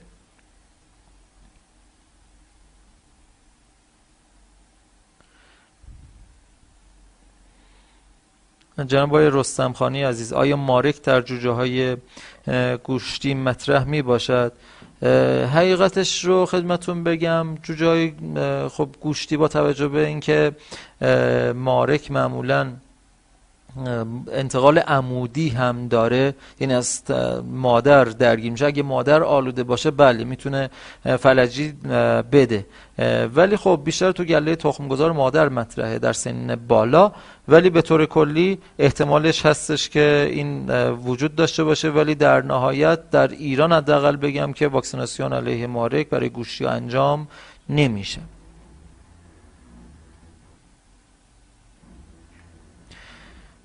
برنامه واکسیناسیون برای بوغلمون رو جناب شریعت مدار عزیز پرسیدین. یک برنامه خب مفصلی هست. می‌تونیم بعدا یک صحبتی داشته باشیم. من خدمت شما عرض بکنم. جناب رستم خانی عزیز فرمودین که نودول های سفید روی کبد نشانه چه می‌تونه چه بیماری می‌تونه باشه. خب ببینید بیماری هایی که کبد رو درگیر می‌کنن متفاوت هستن. می‌تونیم به بیماری های سالمونلوس که بیشتر روی کبد هست تاکید بکنیم.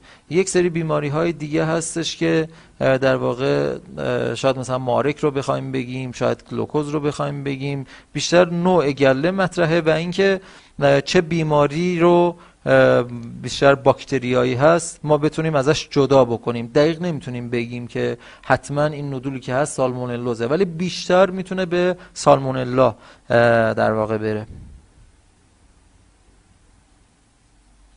جناب رمضان پور فرمودیم واکسیناسیون در پای تولید و در زمان تولید چطوری هست؟ اگر اجازه بدید در جلسه بعدی اختصاصا به این قضیه می‌پردازیم. منتها در مورد واکسن های زنده خدمتون بگم که هر دو الی سه ماه یک بار گاهن شرایط اگه حاد باشه هر هفته یک بار ویروس زنده و واکسن زنده نیوکاسل رو می‌تونید اسپری بکنید در حین تولید حتی. و برونشیت هم بسته به شرایط گله یک الی دو ماه یک بار می‌تونید به صورت اسپری انجام بدید.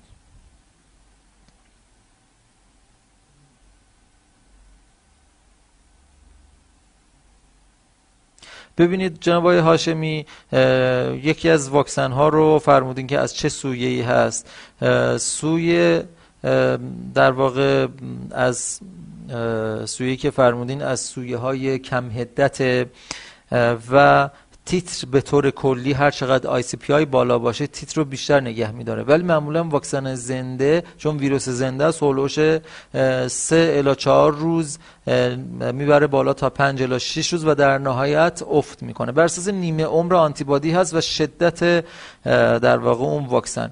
که با توجه به اینکه واکسن که فرمودین ICPI پایین و نزدیک شاید صفر باشه عملا شاید در واقع زودتر تیتر رو بیاره پایین ولی خب در جاهای مختلفی از این واکسن میشه استفاده کرد.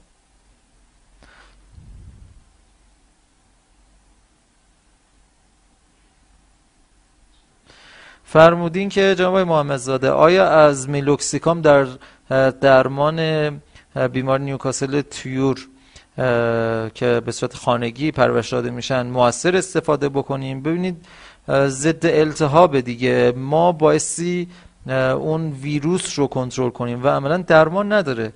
شاید اون شدت التهابات رو یه مقدار کم کنه ولی به نظر من که خیلی تاثیرگذار نیست. باید پیشگیری کنید شما واکسن بزنید. اصرار بر نگهداری تیور رو فرمونده محمد زاده که مبتلا شدن به نیوکاسل نگه داریم نگه نداریم. اگه به صورت در واقع خونگی هست. اگه درگیری عصبی داشته باشه بهتره که نگهداری نشن و به طور کلی بیماری نیوکاسل چون به صورت مداوم پخش میشه توی ویروس. اگه به صورت صنعتی باشه که قطعا باید معدوم بشه. در صورتی که به صورت خانگی هست بایستی یه مقدار رایت بکنید که حداقل این رو به جاهای مختلف ویروس رو از طریق کفشتون از طریق دستای آلودتون به مدفوع یا ترشحات منتقل نکنید. بله. بازم تشکر می‌کنم از همکارای عزیزمون در شرکت رویان دارو.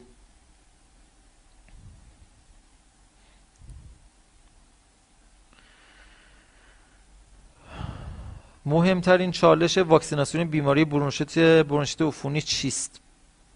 خب چالشی که در هنگام در واقع این واکسن علیه بیماری برونشیت ما داریم. خب حتما حتما بایستی مطمئن باشیم که گله درگیر بیماری تنفسی نباشه. شرایط محیطی رو برای این واکسیناسیون حفظ کنیم ایجاد بکنیم.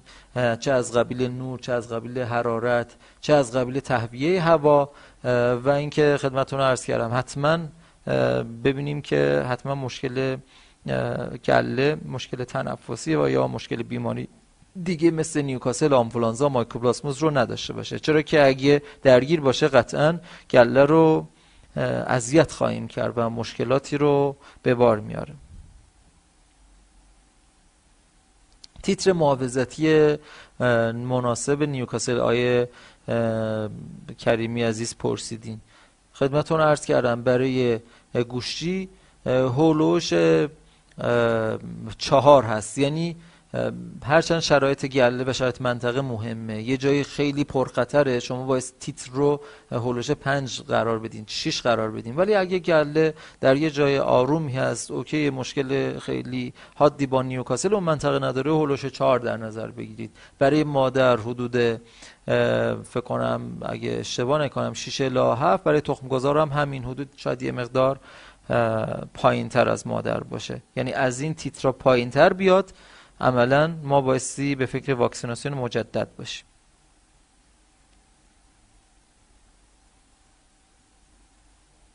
فرمودین جناب اسکندانی سلام میزان خطر درگیر شدن با ویروس نیوکاسلی که در گله گوشی تزریق انجام نشده. و فقط با آشامیدنی می‌توان تیتر مطلوب گرفت چقدره؟ خب ببینید خدمتون عرض کردم باید منطقتون رو شما چک بکنید. اگه منطقتون خیلی شدیده از لحاظ درگیری با ویروس نیوکاسل خب عملا بایستی کشته تزریق بشه. اگه نه عملا با ویروس زنده می‌خواین برین جلو بهتر که یه حالت اسپری و قطره هم داشته باشین حداقل اون محافظت لازم رو در در واقع دستگاه تنفس و حتی دستگاه گوارش داشته باشین. فرمونده که به صورت آشامیدنی هست. من توصیه اینه که اگر واکسن کشته نمی‌خواین تزریق بکنین حتما روش های مختلفی رو در سنین خاص انجام بدین.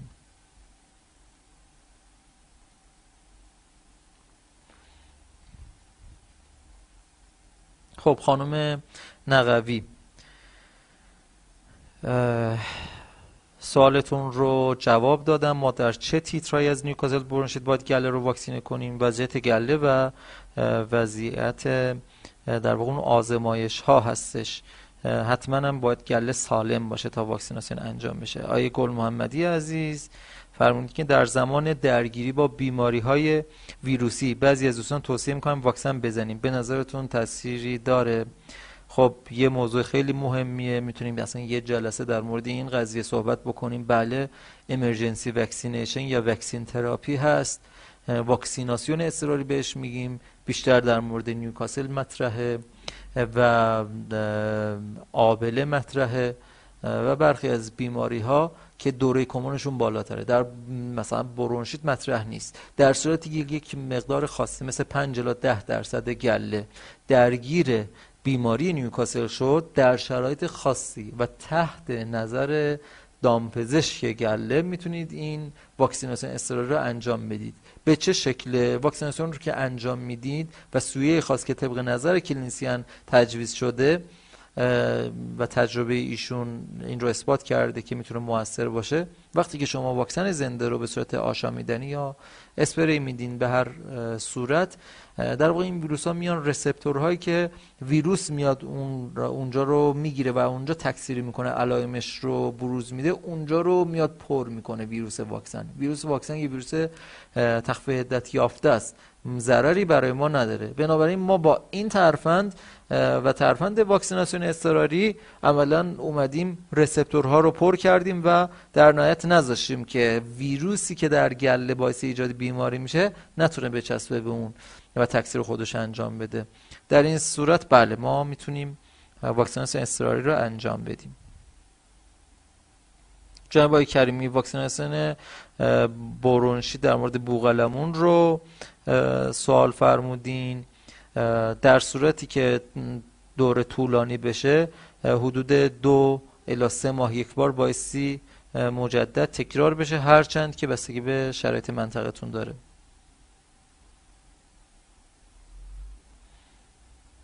آیا خورسن نوری فرمودین که در گلای مادر آیا تزریق در حین تولید میشه انجام داد یا نه؟ فقط آشامیدن اسپری.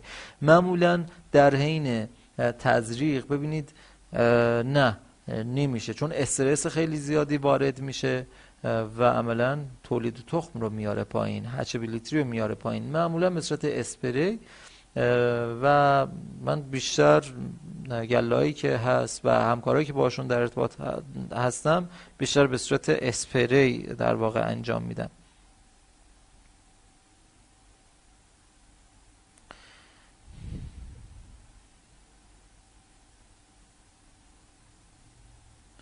جناب یوسف زاده در مورد کوکسیدیوز بوغلمون سوال فرمودین. می‌تونیم بعدا در ارتباط باشیم. اینجا چون در مورد بیماری های ویروسی و واکسن من توضیح میدم. اگر اجازه بدید بعدا توضیحات لازم رو خدمت شما بدم. آیه آیه خدا داده هم در مورد زمان پرریزی فرمودین که آنتریت هم دارین. از چه دارویی استفاده بشه؟ خب داروهای خاصی هست که نوع اسهال رو بایستی شما تشخیص بدین که از چه طریقی هست و اینکه حداقل می‌تونیم بگیم که اون موقع نبایستی شما واکسن بدین به هیچ عنوان چون گلتون درگیر هست. و در نهایت ممنونم از اینکه با ما همراه بودیم وقت ارزشمندتون رو در اختیار ما قرار دادید. متشکرم. تا دیدار بعدی. خدا نگهدار شما. متشکرم.